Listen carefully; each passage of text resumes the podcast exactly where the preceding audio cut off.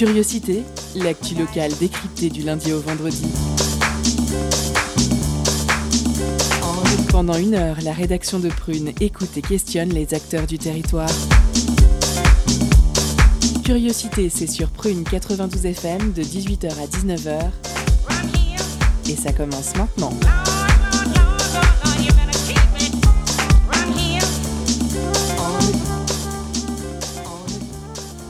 Bonsoir à toutes et à tous, nous sommes le vendredi 13 mai et aujourd'hui comme tous les vendredis, la rédaction vous propose une émission sur le petit monde de la culture nantaise et ses environs.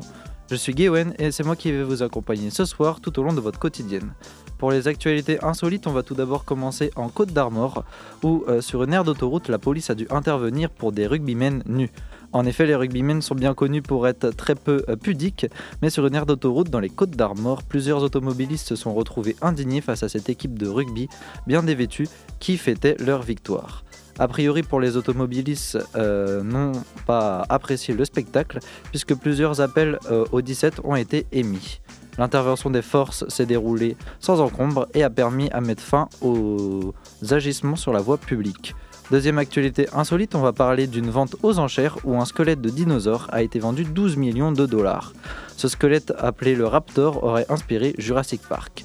C'est un squelette de Deinonychus antiropus, mesurant plus de 3 mètres de long et étant constitué de 126 os. C'était le deuxième prix le plus élevé pour une telle relique. Troisième et dernière information insolite, on part au Cambodge où une raie de 4 mètres de long et de 180 kg a été pêchée. Les pêcheurs étaient euh, partis taquiner les poissons et ne s'attendaient pas à une telle prise. Euh, le poisson a été remis à l'eau après avoir été mesuré et pesé par les scientifiques. Voilà, c'est tout pour les actualités insolites de la semaine. Nous pouvons maintenant passer au sommaire de ce vendredi, de ce vendredi 13 mai.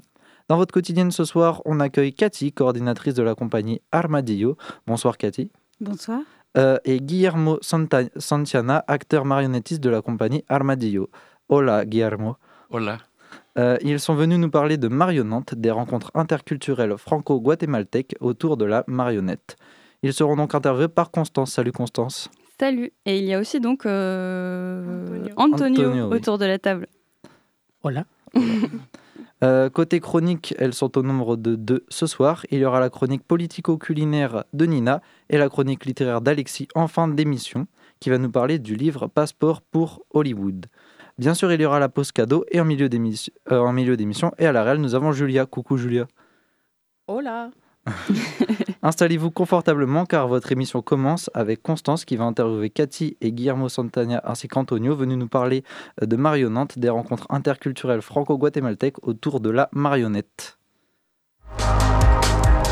Culture, questions sociales et politiques, environnement, vie associative.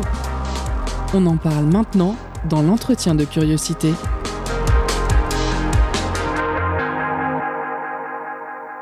Alors ce soir, euh, dans Curiosité, direction l'Amérique centrale et plus précisément le Guatemala, avec un rendez-vous inédit proposé aux Nantaises et aux Nantais, le festival Marionnante, qui organise des rencontres interculturelles autour de la marionnette, à base de stages, spectacles, projections, débats et rencontres. C'est du samedi 14 mai, donc demain, euh, au samedi 11 juin, entre Nantes, Angers, Le Mans, Saint-Nazaire aussi, j'ai cru voir. Euh, Il y a un financement participatif qui est en ligne sur LOASO jusqu'au 11 juin pour participer, euh, contribuer à l'élaboration de ce festival. Alors pour en parler, on l'a dit, on reçoit Cathy. On reçoit d'ailleurs beaucoup plus de monde que prévu. Donc Cathy, euh, coordinatrice de la compagnie Armadillo, euh, qui organise l'événement, ainsi que donc Guillermo et Antonio, euh, qui sont tous les deux marionnettistes. Bonjour euh, à vous trois. Euh, merci aussi à Loeva qui va essayer de traduire euh, les réponses de nos invités qui, qui parlent donc espagnol. hein. Euh, donc voilà, c'est une première dans Curiosité. On tente, on espère que ça va fonctionner. Euh, de toute façon, ma première question va être euh, pour Cathy. Alors, c'est la toute première édition de Marionnante. Pour l'occasion, trois artistes guatémaltèques sont invités, dont deux sont autour de la table. Ces artistes font partie de trois compagnies différentes. Alors d'abord, comment est-ce qu'elles ont été associées au projet? Pourquoi ces compagnies pour ce festival? Alors, déjà, parce qu'il y a Armadillo euh, qui existe au Guatemala, la compagnie Armadillo. Donc, c'est un partenariat que nous avons depuis plusieurs années, depuis presque 20 ans maintenant. Et après, euh, Armadillo, qui travaille au, Guatemala depuis 20 ans, a rencontré elle-même formé ou participé à des ateliers où elle a rencontré euh, Antonio de la Molotera, qui a été invité à déjà des festivals, et Rodolfo, qui, avec qui euh, Guillermo, donc de euh, Armadillo, a organisé des ateliers au Guatemala. Alors justement, est-ce que l'art des marionnettes, de la marionnette, c'est une pratique artistique plutôt populaire au Guatemala? Est-ce que c'est ça qui vous a motivé à, à créer bah, à la fois cette compagnie d'abord et puis ensuite cet événement? Alors, c'est. C'est pas au départ, euh, l'art de la marionnette n'est pas forcément très commun au quotidien. Ça fait depuis une dizaine d'années, une quinzaine d'années, avec euh, des troupes justement comme Armadillo et la Charada et la Molotera, qu'il y a euh, des temps de, de, spectacle et de formation qui sont on va dire, dans les villes, mais aussi à l'intérieur du pays. Alors, Guillermo et Antonio, euh, vous, c'est quoi votre, euh, je ne sais pas si on peut dire ça, mais spécialité en tant qu'artiste marionnettiste Et qu'est-ce que vous, vous entendez derrière le terme marionnette? Et je pose cette question parce que parfois, c'est un peu cliché ce qu'on met derrière le terme marionnette. Je ne sais pas si vous pouvez traduire, Cathy. Euh. Donc, ¿cuál es, cómo, cómo entendés, cuál es para vos el marionetista? ¿Qué, ¿Qué, es el marionetista para vos? Y porque a veces hay cliché sobre el arte de la marioneta. Bueno, creo que un marionetista es la persona que, que da vida a un objeto que, que, puede ser inanimado o que parece que no, no vive, pero es quien da vida a través de los movimientos Oui, alors il dit que c'est hum, un marionnettiste est capable de donner vie à un objet qui est euh, inanimé. Donc euh, ça peut être un, animal, un objet, n'importe quoi, mais il, il, lui donne vie. Il lui donne. Y que no importa si ese objeto tiene ojos, tiene un rostro como una persona o un animal, o también puede ser eh, un zapato, una gorra, un, un objeto que usamos cotidianamente, pero al momento de dar vida ya está el teatro de títeres también, o las, las marionnettes ya surgen a partir de, de esto. Sí. Et que euh, peu importe si euh, cet objet a des yeux, une bouche, euh, si c'est un animal ou si, comme il a dit, une, une chaussure, euh, ça, peu importe, on, on, peut lui donner vie euh, comme on veut. Y sobre el cliché, un poco que decías, eh, creo que, digamos, es un mundo muy amplio, eh, infinito, podría decir, Y, por ejemplo, a veces el cliché está con que los, los títeres o las marionetas son específicamente para niños, y puede ser que son para niños, pero también para jóvenes, también para adultos. O sea, realmente los públicos con el teatro de títeres son, puede ser cualquier público. Em, y las posibilidades con los, con títeres son infinitas. Pueden ser títeres detrás de una tela, detrás de un teatrino o retablo. Pueden ser títeres a la vista, con personajes a la vista, actores, actrices, eh, con proyecciones. Realmente es, las posibilidades sont infinitas. Donc c'est euh, le, monde de la marionnette est un monde très ample, infini. Donc ça peut être des marionnettes pour les petits, pour les enfants plus grands, pour les adultes. Peu importe euh, en réalité le, public. Ça peut être des, projections euh, sur, sur un écran. Ça peut être le marionnettiste peut être caché, peut être montré, donc donc c'est vraiment il y a une infinie de possibilités de possibilités pour pour cet, cet art-là. Est-ce que vous voulez ajouter quelque chose? ¿Quieres agregar algo, Antonio? Eh, para mí el marionetista es tiene la capacidad de volver a la infancia, de regresar muchos años y de volver a jugar y de presentarle a un público ese juego, pero en una forma théâtrale. Donc euh, le marionnettiste a la capacité de revenir à l'enfance, de revenir euh, plusieurs années en arrière, de jouer à nouveau. Et euh, donc oui, oui, de, de revenir à cet art un peu enfantin. En le mettant en scène. En le mettant en scène, c'est ça. Ah, oui.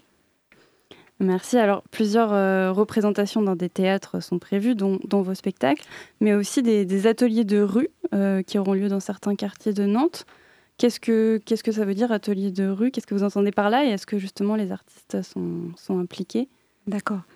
Euh, je voulais préciser qu'on va, euh, on va jouer dans des salles de spectacle, et, mais aussi on va jouer dans des maisons de quartier dans des, des lieux qui sont parfois atypiques. On va jouer aussi, ils vont jouer aussi chez l'habitant. Et, euh, et, les ateliers de rue, c'est euh, tu, tu, vas dans la rue, tu vas à la rencontre en fait des personnes que, avec qui tu vas fabriquer une marionnette euh, avec du papier, avec du tissu, ou bien avec des billes. maintenant, je vais traduire pour eux. Peut-être qu'ils peuvent répondre aussi. Donc, pregunta. Et, ¿qué, ¿Qué tipo de talleres se, se hace en la calle? ¿Qué, ¿Cuál sería un taller en la calle para ti? ¿El que yo traigo? Sí, por ejemplo. Ok. Es un taller, yo traigo juguetes, juguetes tradicionales de Guatemala y de México. Y la intención es que las personas aprendan a hacer un juguete de esa región y explicarles por qué existe ese juguete con materiales sencillos. Euh, la c'est un... jouet. C'est un, jouet. En fait, il va leur apprendre à, fabriquer des jouets, des jouets traditionnels, des jouets populaires du Guatemala. Et qu'on euh, rejoint, en fait, c'est de là que part, c'est ce, qu'on parle, ce dont il parlait, qu'on on parle de là pour, faire, euh, pour créer un spectacle de marionnettes.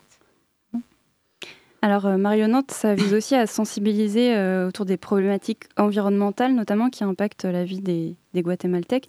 Est-ce que vous pouvez euh, nous en dire un petit peu plus et, pourquoi vous avez choisi d'informer sur ces thématiques-là environnementales par le biais des marionnettes? D'accord. Alors, après, je vais laisser la parole à Guillermo pour, pour ça, mhm. parce que c'est notamment son spectacle qui en parle.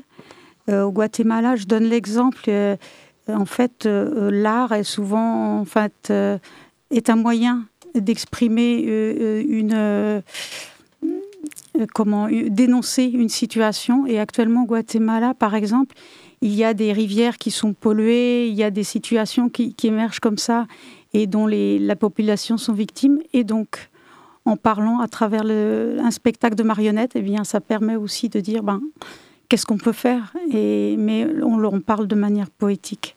Voilà. Eh, si quieres, eh, está, estamos hablando, me está preguntando de la, el hecho de por qué hacer marionetas para eh, hablar temáticas ambientales. Y entonces, si puedes decir algo sobre tu espectáculo. Sí. bueno, básicamente es porque eh, se está viviendo una coyuntura o un momento, digamos, histórico también, no solo en Guatemala, sino que en América Central y en gran parte del mundo, sobre, bueno, donde está una lucha entre, entre las personas que están defendiendo su territorio, que están siendo criminalizadas por defender el agua, por defender los bosques, los animales y la vida, básicamente. Entonces están siendo criminalizados, desaparecidos, encarcelados, señalados y a través de los espectáculos pues podemos acercarnos a un poco denunciar esto, pero de manera poética y, y de alguna manera también pues presentar eh, lo que está pasando, mostrar lo que está pasando. Donc euh, en ce moment au Guatemala et euh, plus généralement en, en Amérique euh, latine, du Sud, ouais. Mmh. Euh, et dans a, le monde aussi. Ouais. Dans le monde, oui, mmh. oui, également. Il y a un événement euh, assez, assez grand qui, se passe, c'est que euh, les personnes qui défendent la nature euh, sont qualifiées de criminalistes pour défendre des, animaux, des forêts. Euh, et donc ils sont, ils sont, sont persécutés, ils disparaissent, ils sont emprisonnés. Donc ce spectacle de marionnettes a pour vocation de dénoncer, mais de manière plutôt poétique, ces, ces agissements et pour les, les défendre, défendre leur cause. Donc là, on parle de spectacle. Alors, je vais trop mal le prononcer, mais je, t'en prie. Siempre viva. Si. Qui veut dire donc euh, toujours vivant. Toujours C'est ça eh, Oui, siempre viva, c'est le nom d'une fleur. Puedes. Si, siempre viva es el nombre de una flor, que en francés es la. C'est la. Ay, perdón. La. L'éternité, non euh, C'est la, la, la, la Immortal, immortel. Immortel, immortel, immortel. Sí, sí. Y un poco es la metáfora de, de, bueno, hablamos de las semillas. Entonces, eh, la metáfora de que a pesar de que todo parece destruido, parece destruido, vuelve una semilla y vuelve como un florecimiento. Es que digamos, es como hay esperanza. A pesar de los conflictos, las complicaciones, hay una esperanza. Vuelve a nacer una semilla. podría volver a florecer la vida. Donc euh, cette fleur euh, est un peu une métaphore que euh, malgré que tout paraît détruit, il y a une graine qui apparaît, une graine qui peut fleurir et cette fleur représente l'espoir que tout peut revenir à, de belles choses hein, au final. Alors rapidement, peut-être Antonio, vous aussi, vous, vous, avez un spectacle à présenter. Est-ce que c'est la même thématique? Est-ce que ça parle totalement d'autre chose? Si Antonio te pregunta si tu espectáculo está en la misma temática o si es de toda otra es distinto. temática. Es distinto, es un sueño, es el sueño onírico o mágico de un personaje que quiere alcanzar algo inalcanzable. Y es un personaje, es una pequeña calavera. Un petit squelette. que a través del juego logra alcanzar lo que creía que no podría alcanzar y a través del sueño. Donc euh, c'est un le spectacle d'Antonio est distinct de, du spectacle de Guillermo. C'est le, le, spectacle a pour euh, pour sujet c'est un rêve euh, onirique, magique d'un petit personnage, d'un petit cadavre du coup.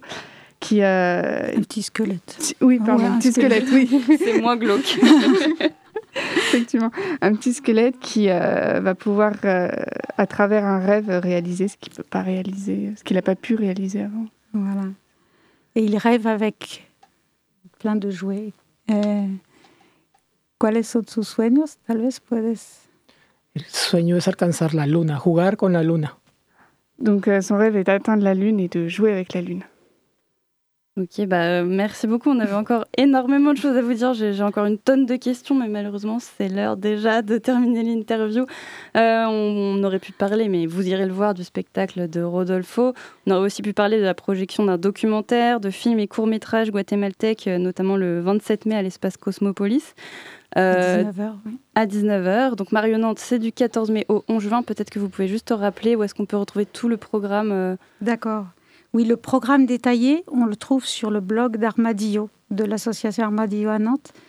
Armadillo, atelier des armadillos, en minuscule tout attaché, .blogspot.com. Voilà, donc euh, allez voir, vous aurez euh, toute la suite du programme. Merci beaucoup à vous d'être venu euh, nous parler. Merci beaucoup à Loeva aussi pour traduction. Merci à tous. Gracias a ustedes. Merci. Merci. C'était Constance qui a interviewé Cathy, Guillermo Santiana et Antonio, venus nous parler de marionnante, des rencontres interculturelles franco-guatémaltèques autour de la marionnette. Merci à eux d'avoir répondu à l'appel et d'avoir participé à cette interview. On passe désormais au morceau Ivoé par Goldita et Dei Spendada.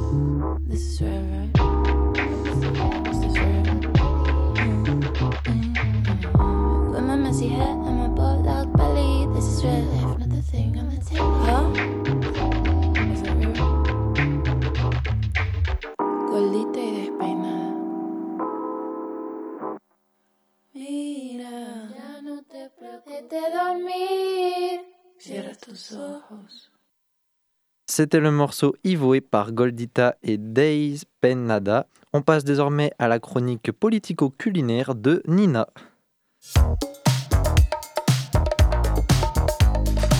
Étonnante, perspicace, amusante, actuelle, les chroniques de curiosité.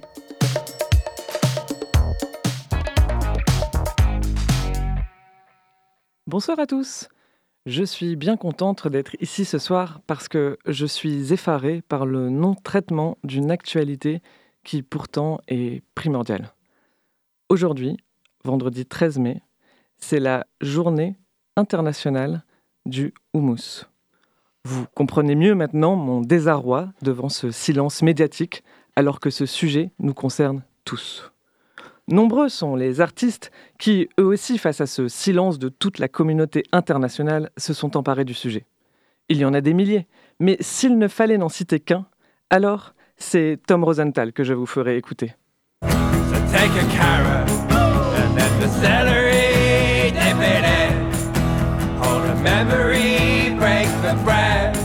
love your. If you find a bridge, just your bridge and that you gotta.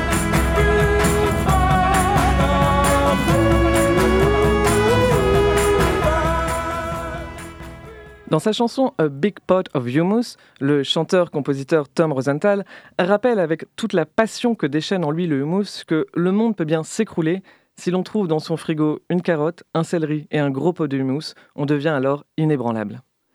Évidemment, je comprends aussi tous les journalistes qui n'osent pas s'attaquer à un sujet aussi sensible.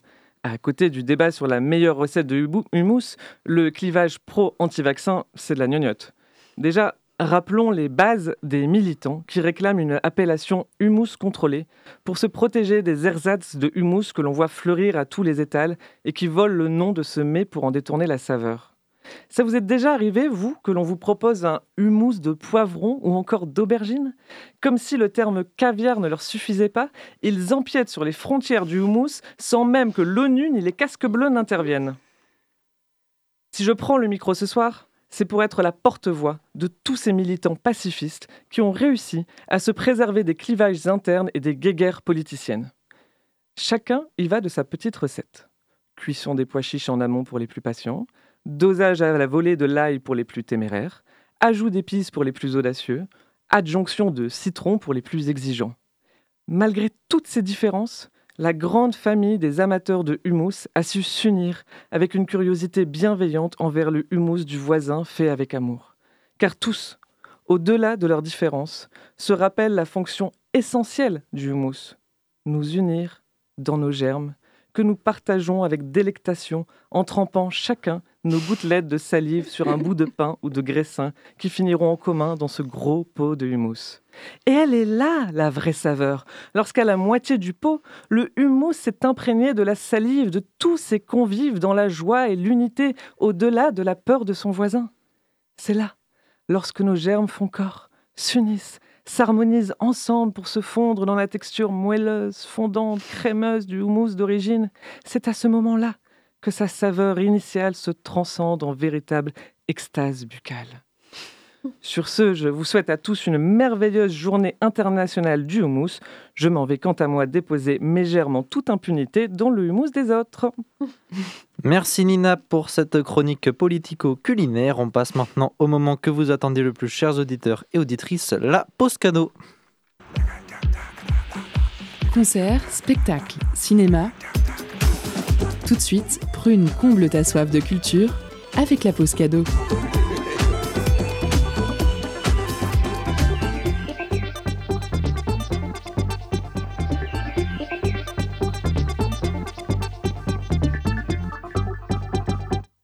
Ce soir, Prune vous fait gagner des places pour la performance live de 3 ténors pour Bex et Goubert, mercredi prochain à 21h au Panonica. 3 ténors pour Bex et Goubert, c'est la réunion de trois saxophonistes. Pierre-Yves François Ripoche et Pierre-Yves Merel, autour de deux grands noms du jazz. Au programme de cette soirée, célébration de Duke Ellington et Mal Waldron, par des compositions originales issues d'une inspiration sans cesse renouvelée, avec la création du nouvel album Fleurette africaine. Alors, envoyez hommage pour remporter vos places. Hommage en message direct sur l'Instagram de Prune. Je vous laisse en musique avec la reprise de l'Isola Kenonche par Calice.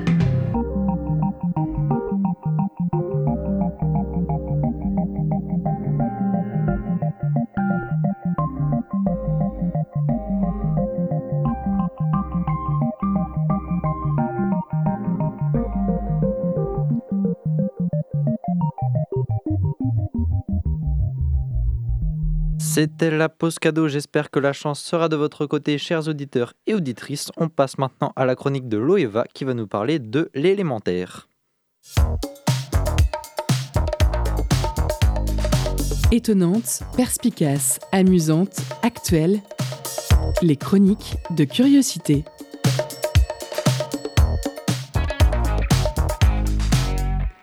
Bonsoir, chères auditrices, auditeurs. Si vous êtes fréquemment connectés aux fréquences de Prune le vendredi soir, vous vous souvenez peut-être de ma toute première chronique qui portait sur le vent. La dernière en date que j'ai faite portant sur l'eau, j'ai donc déjà parlé de la moitié des éléments qui constituent ce qu'on appelle la quaternité de la nature. Cette théorie selon laquelle chaque substance présente dans l'univers est constituée d'un ou plusieurs éléments en plus ou moins grande quantité. Ces éléments étant au nombre de quatre, vous les connaissez déjà bien sûr, l'eau, l'air, la terre et le feu. Après l'air et l'eau, je vous parle donc aujourd'hui de l'élément terre et plus précisément de notre rapport à cet élément. À travers les âges et dans toutes les civilisations, les hommes ont toujours vénéré la terre, la personnifiant sous la forme d'une ou plusieurs divinités et lui vouant, un culte bien souvent destinées à s'attirer ses faveurs pour qu'elles leur fournissent la nourriture et les matières premières nécessaires pour survivre. Pour quelques exemples, on peut citer la mythologie grecque, qui contiendrait une trentaine de divinités liées à la nature. Parmi les plus connues, on a bien sûr Gaïa, Artémis, Perséphone, ou encore Déméter, déesse de la récolte, de la fertilité de la terre, des grains et des saisons. La déesse Inca, Pachamama, pour notamment la plantation, la récolte et les tremblements de terre. La déesse germanique de la terre, qui a le nom de Nertus, ou encore dans la mythologie coréenne, les dieux Jik et Sa, respectivement dieu des grains et dieu de la terre. Mais qu'en est-il de l'époque contemporaine? Il n'est pas difficile d'affirmer que ces cultes et célébrations envers la nature et la terre ont progressivement été détruits, réduits, voire ont complètement disparu dans certains cas. Le progressif détachement de notre société contemporaine à la nature peut être représenté par une étude qui a comparé la représentation de la nature dans 60 films Disney et Pixar. Cette étude a été partagée sur le compte Instagram du média Now You, N-O-W-U, ou si l'on traduisait son nom, ce serait littéralement Maintenant toi, dans le sens de Maintenant toi, tu agis. Et je m'appuierai donc des publications de ce média pour la suite de ma chronique. Figurez-vous donc que les auteurs et autrices de l'étude ont remarqué que plus le temps passe, moins la nature apparaît à l'écran. Alors que son temps de présence dans un film était en moyenne de 80% dans les années 1940, il n'est plus que de 50% dans les années 2000.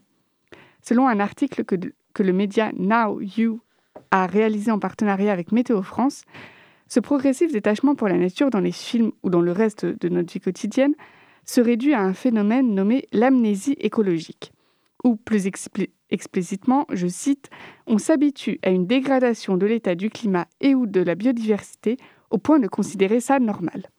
Par exemple, les étés à 35-37 degrés sont devenus normaux. La diminution d'insectes écrasés sur votre pare-brise, ça devient normal. Alors certes, ça fait peut-être moins d'eau consommée au car mais ce n'est pas une bonne nouvelle pour autant. Un des problèmes engendrés est celui de l'inaction. À quoi bon lutter contre puisqu'on s'y habitue? Telle est la fable de la grenouille. Vous plongez une grenouille dans un bocal d'eau bouillante, elle sautera immédiatement pour s'enfuir. Mais si vous la mettez dans l'eau froide et faites chauffer l'eau progressivement, la grenouille s'habituera à l'augmentation de température sans chercher à s'enfuir jusqu'à en mourir. Et si on mélange ma chronique à celle de Nina juste avant, il ne vous reste plus qu'à tremper les cuisses de la grenouille dans le houmous. Et c'est à ce moment-là qu'on se souhaite bon appétit. Donc, afin d'éviter de tous nous transformer en batraciens, quelle solution? Selon l'article, il faut changer notre rapport à la météo. Il n'y a plus de beau ou mauvais temps, seulement du soleil et de la pluie, puisque de toute façon, avec toutes les sécheresses actuelles, la pluie est au final de moins en moins détestée. Il faut également renouer notre lien avec la nature, avec la connaissance en premier lieu de notre biodiversité, regarder la nature autour de nous, mais aussi l'apprendre, le nom des plantes, des animaux, etc. En parler, bien sûr, se mobiliser, évidemment, mais surtout s'opposer, revendiquer, lutter contre quand le système ou son fonctionnement nous paraissent aberrants. Tels que ces étudiants d'Acro-Paritech qui ont appelé leurs camarades à déserter et à refuser les jobs destructeurs, considérant leur formation comme participant, je cite, aux ravages sociaux et écologiques en cours. En conclusion, il faut donc réinverser notre rapport à la nature, miser sur les connaissances et l'éducation, viser des enseignements plus terre à terre afin d'éviter de finir tour à tour comme la grenouille, mais six pieds sous terre. Merci Loeva pour cette chronique. On passe à la deuxième interview où Margot a interrogé l'artiste La Botanique qui est resté 7 jours dans un arbre pour enregistrer des sons. Focus sur une initiative, un événement, un engagement. C'est le zoom de la rédaction.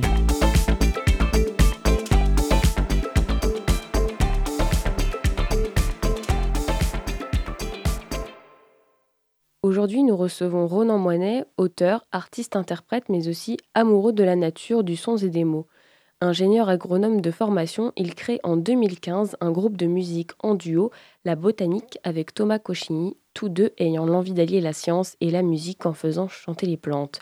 Ronan Moinet a également été journaliste agricole et mène aussi d'autres projets, rédacteur pour des entreprises dans le cadre de projets Arts et Sciences, écriture de recueils de poésie, d'albums jeunesse et enfin construction de projets d'action culturelle.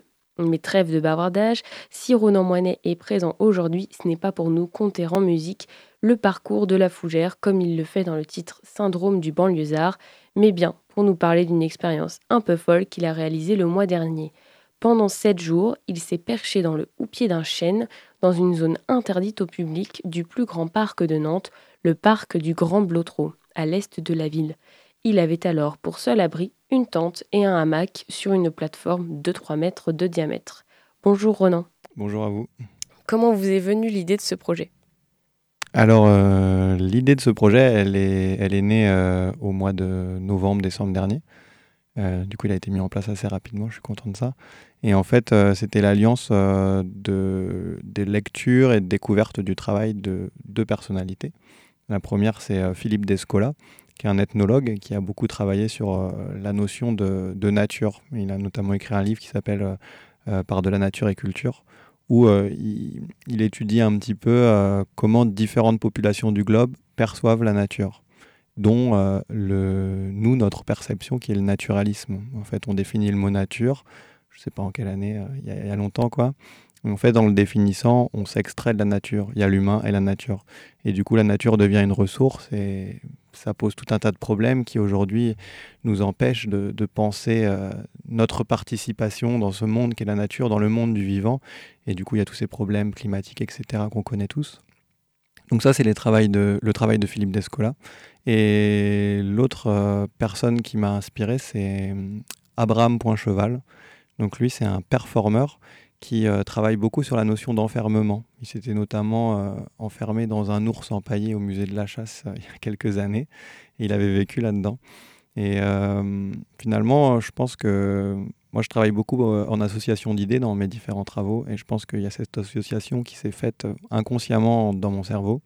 Et je me suis dit, bah, finalement, euh, si je devais vivre comme un végétal, qu'est-ce que ce serait la vie euh, Qu'est-ce qui serait différent? Et euh, au début, j'ai commencé à me dire, bon, comme une fougère, justement, vu que c'est des plantes que j'aime beaucoup, mais se mettre à la place d'une fougère, c'est un peu difficile. Et j'en suis venu à me dire que un arbre pouvait me permettre de vivre au sein, en son sein, quoi, dans son houppier. Le houppier, c'est la partie haute de l'arbre au-dessus du tronc, pour ceux qui ne sont pas familiers des termes de botanique. Euh, et, de fil en aiguille, ben, j'ai trouvé ce chêne grâce au service des espaces verts Nature et Jardin de, la ville de Nantes.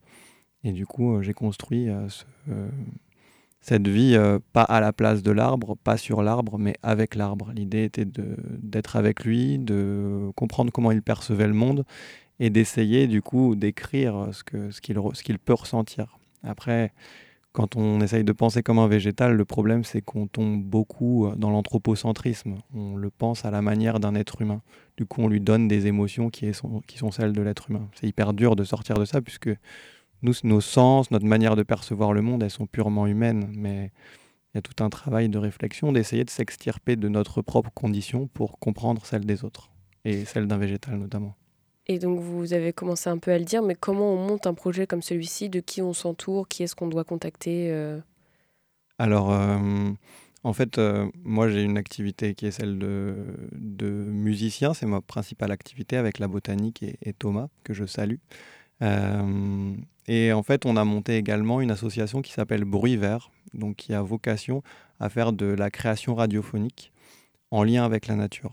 Donc, euh, c'est cette association qui, porte euh, ce, projet.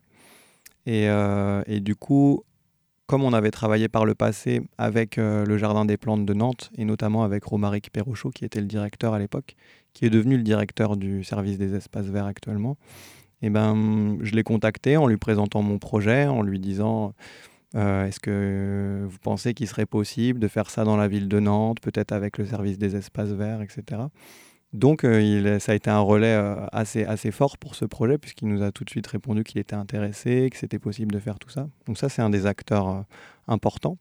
Après, l'approche son, elle est apportée par l'association Bruit puisque c'est ce travail-là qu'on mène. Et puis, l'autre acteur majeur qui s'appelle Escapade Branchée, c'est une association qui est sur la métropole et qui fait de la gramme d'arbres. Donc il s'intéresse beaucoup à, découvrir les arbres, à grimper, à, se rendre compte de ce que c'est que, d'être un arbre. Donc il y avait vraiment le lien qui s'est fait. Et ça notamment grâce à Fleur, que je salue également, parce que ce projet, il n'aurait jamais eu lieu sans elle. Et donc voilà, c'est ce mélange de toutes ces personnes qui a permis à ce, à ce projet de, de prendre racine et de commencer à vivre, parce que c'est la première étape du projet. Il y aura une étape après. Peut-être qu'on aura l'occasion d'en discuter. Et du coup, chronologiquement, euh, combien de temps ça vous a pris à partir du moment où vous avez eu l'idée au moment où vous êtes monté dans l'arbre? Eh ben, l'idée, comme je le disais, elle, a eu, elle, est née, euh, je sais pas, en novembre. C'est toujours difficile, je trouve, de, de donner un, début à une idée parce que c'est un mélange de tellement de choses. Mais en tout cas, euh, fin novembre, je commençais à penser à ça. En décembre, j'ai commencé à en parler à Fleur, vu que je savais qu'elle avait ses compétences pour savoir monter dans un arbre et je me suis dit, bah, peut-être qu'elle va me répondre comment on fait pour vivre même dans un arbre pendant sept jours. Et, euh, elle était euh, super motivée, super souriante à l'idée de ce projet. Et elle m'a soutenu. Et en fait, euh, on a monté tout ça. Après, il faut trouver des financements pour un tel projet. Donc, il y a aussi des dossiers de subvention. C'est le côté un peu moins marrant. Mais moi, ayant mon, bagage d'ingénieur agronome, disons que je suis. Ça va, je me démerde pour faire des, dossiers. donc, il y a eu toute cette étape. Et il y a eu aussi une formation à la gramme d'arbre, parce que ce chêne euh, dans lequel j'ai vécu, il faisait 25 euh, mètres de haut, j'ai vécu à 20 mètres non-stop. Donc euh, il faut quand même savoir manier des cordes, se déplacer dans un arbre sans prendre de risques. Et donc j'ai suivi une formation avec Escapade branchée justement, qui m'a formé au déplacement et à, être en toute sécurité dans cet arbre. Donc ça, ça a pris un certain nombre de semaines. Donc tout ça mis bout à bout, ça fait un, temps qui est entre décembre et le mois d'avril quand ça a eu lieu. Et aussi, c'est parce qu'on avait décidé de faire ce projet au mois d'avril, au moment où le chêne euh, euh, déployait complètement ses feuilles. Parce qu'en fait, avant, il n'a pas de feuilles. Euh, il y a le printemps qui arrive, il les déploie. Et en fait, en analysant le sol et l'environnement, le, soleil qui, touche les branches de cet arbre, on a déterminé le 19 avril en se disant qu'à ce moment-là, le chêne aurait tout juste fini d'ouvrir ses branches, euh, ses feuilles, pardon. Et donc, du coup, il y aurait beaucoup de vie à l'intérieur au niveau des insectes, des chenilles, des oiseaux. En fait, c'était l'idée aussi de ressentir le printemps, la saison euh, qui traverse euh, cet être vivant. Donc, c'était un de vos objectifs finalement, c'était de vivre comme un arbre et puis, du coup, d'en ressentir bah, du coup, tout ce qui se passe autour de lui à cette période, quoi.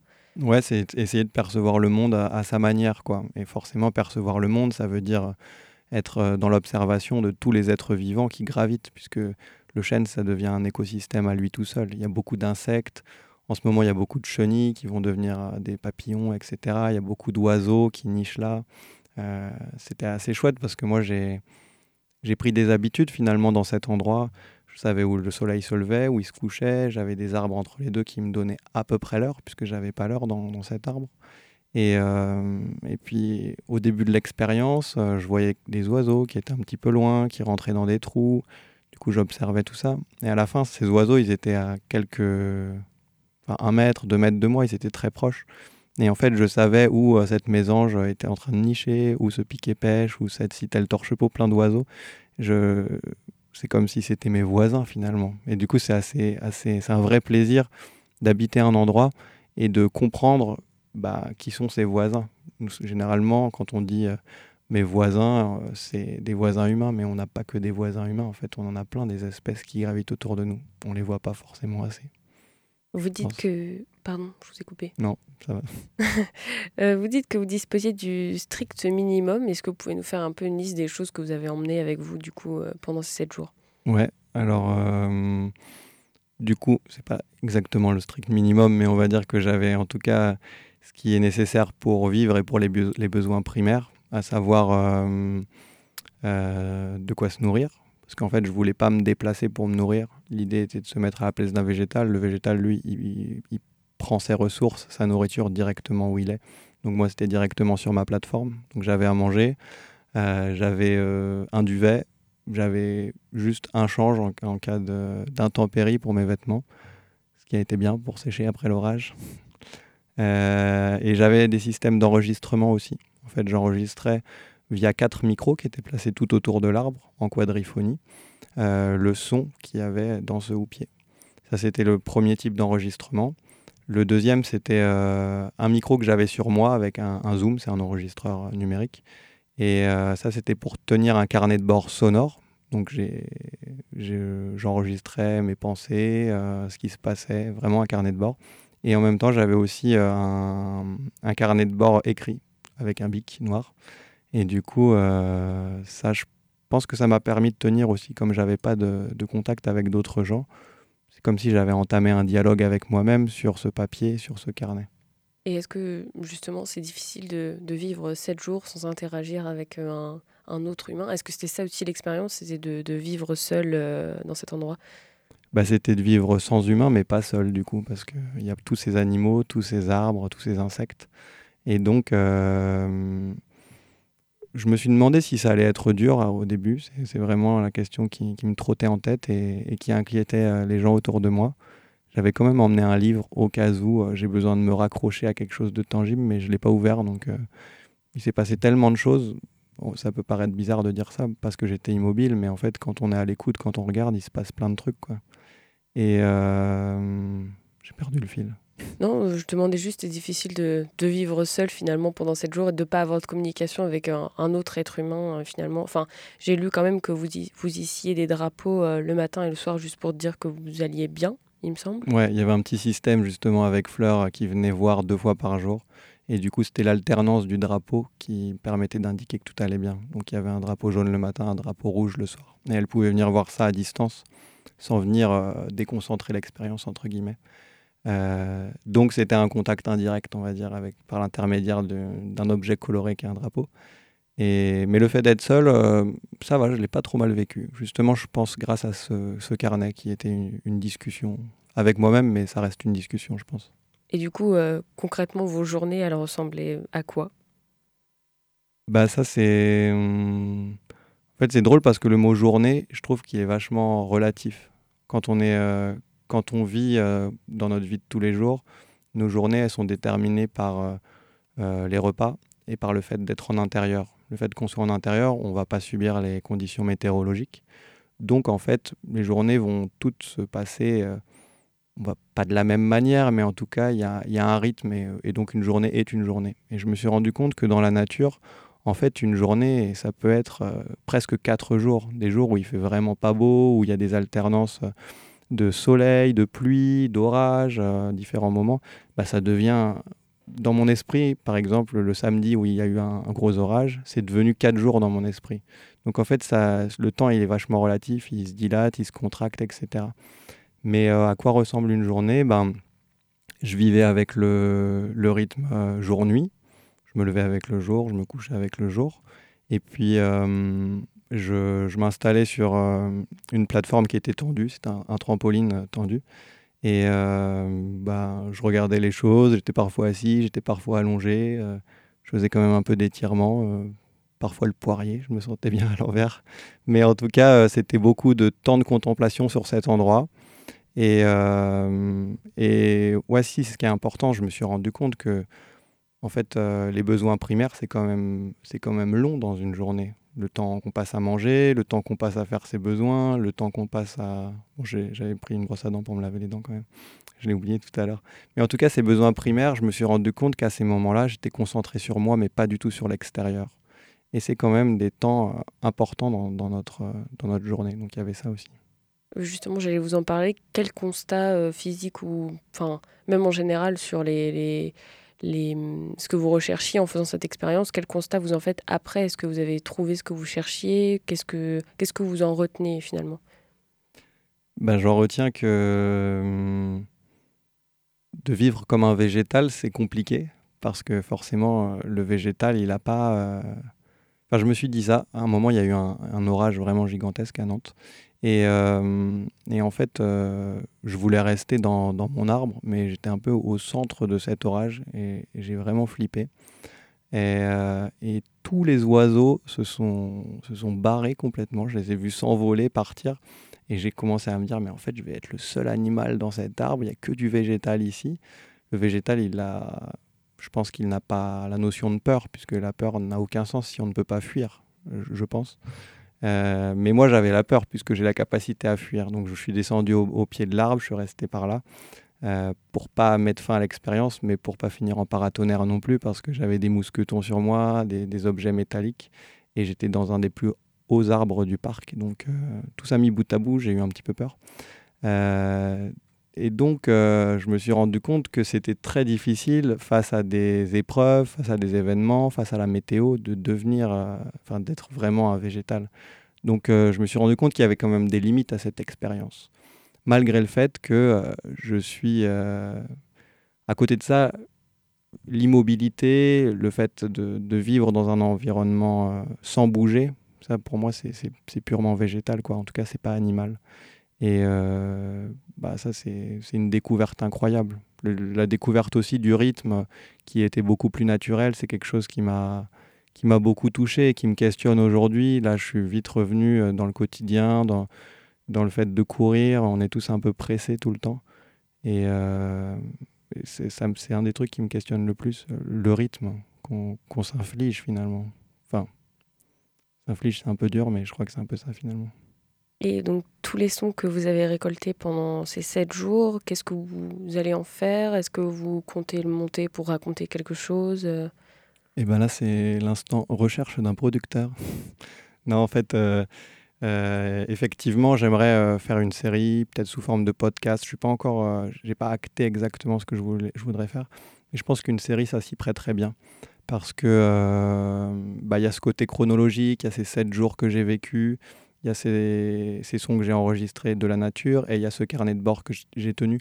Donc tout ça mis bout à bout, qui se mélangerait avec la narration qui est faite, enfin qui serait faite à partir de l'écrit que, que j'ai fait et eh ben, je pense que ça pourrait faire un bon podcast. Donc, euh, je, euh, actuellement, je suis en train d'écrire des choses, je suis en train de rechercher des partenaires pour e-, essayer de, de, de narrer cette expérience. Parce que c'est vraiment ça, finalement, que j'ai envie de faire.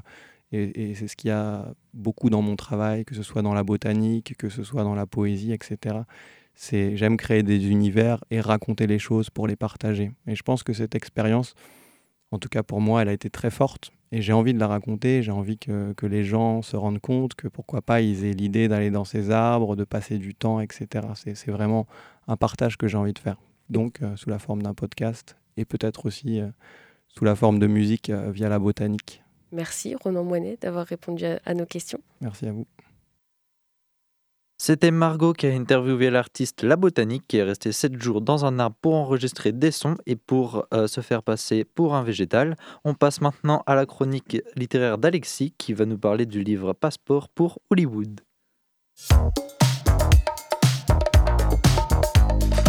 Étonnante, perspicace, amusante, actuelle, les chroniques de curiosité.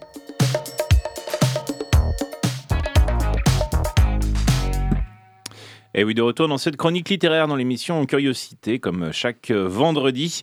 Euh, je vais vous parler aujourd'hui d'un livre qui est en fait un recueil d'entretiens avec des, grands réalisateurs de l'histoire du cinéma, euh, des réalisateurs donc qui ont tourné, même s'ils ne viennent pas forcément des États-Unis, mais qui ont tourné à Hollywood. Ça s'appelle donc Passeport pour euh, Hollywood. C'est sorti la semaine dernière, le, 5 mai, et c'est édité par Carlotta Film. Alors Carlotta, c'est surtout une maison d'édition et de distribution qui est spécialisée donc dans les films euh, de patrimoine, comme on dit, des films plus anciens, euh, qu'ils ressortent en version bien sûr restaurée dans des super euh, qualités, etc. Mais aussi de temps en temps, ils sortent des bouquins, des bouquins qui sont bien sûr en lien avec le cinéma, on, s'en doute. ce livre, Passeport pour Hollywood, est en fait euh, paru une première fois en 1992, mais il était épuisé depuis très longtemps. Donc euh, cette édition-là que j'ai pu découvrir est une réédition augmentée en fait avec quelques entretiens euh, en plus.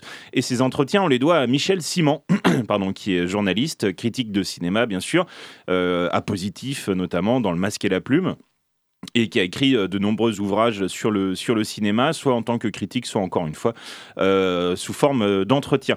Alors, il a interviewé sur plusieurs années, même plusieurs décennies parfois, plusieurs réalisateurs, donc six en l'occurrence, qui ont travaillé à Hollywood. Alors, trois réalisateurs plus anciens, euh, qui sont Billy Wilder, euh, John Huston et, euh, et. Euh, alors, ce sont effectivement trois grands réalisateurs au style bien différent. Et ils ont euh, une particularité, c'est qu'ils ont travaillé pour Hollywood, puis ils en sont un peu sortis, enfin, sauf peut-être euh, Billy Wilder. Euh, et donc, ils ont une. euh, justement, ce livre d'entretien va se concentrer là-dessus, sur les gens qui ne viennent pas forcément euh, d'Hollywood, mais qui y ont travaillé et qui en sont parfois euh, repartis. C'est exactement le cas de John Huston, qui est même carrément parti des États-Unis pour vivre au Mexique ou en Irlande. Et puis euh, Mankiewicz, pareil, il est parti faire des films indépendants à une, époque où ça se faisait pas trop, donc dans les années 60, dé- tout début 70 aussi. Euh, il est parti tourner en Angleterre comme d'autres, hein, comme Kubrick par exemple, pour euh, trouver euh, plus de liberté, mais une liberté qu'il a acquis. qu'il a acquise grâce au succès bien sûr de, ses films. Euh, alors il y a également donc euh, donc quelque part, c'est un peu aussi euh, des, outsiders.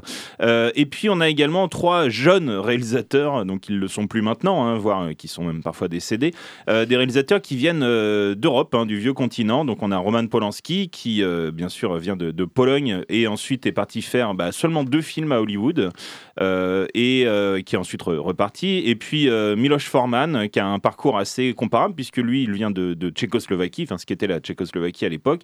Il a aussi fait des films euh, là-bas pour, euh, pour commencer, où il s'est fait euh, remarquer. Puis il est parti aux États-Unis, à Hollywood, euh, faire bah, quelques chefs-d'œuvre euh, comme euh, Amadeus euh, ou bien sûr Vol au-dessus d'un nid de coucou.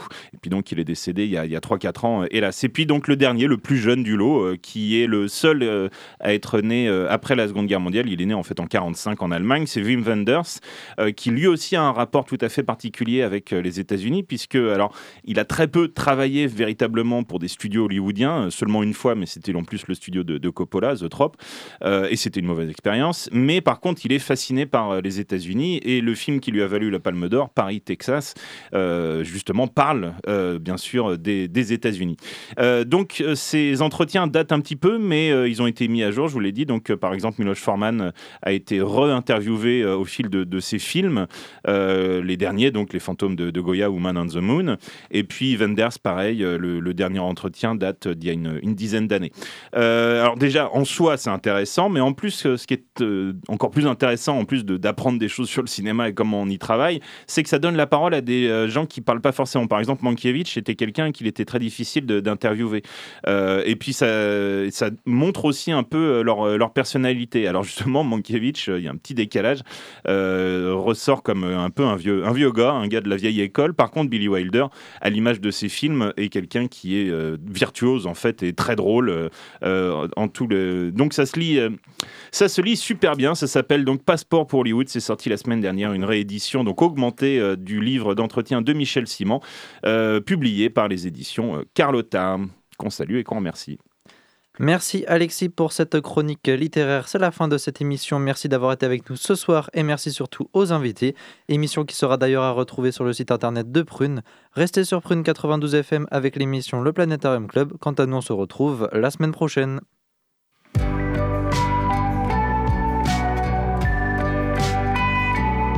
Pour écouter ou réécouter Curiosité, rendez-vous sur www.prune.net.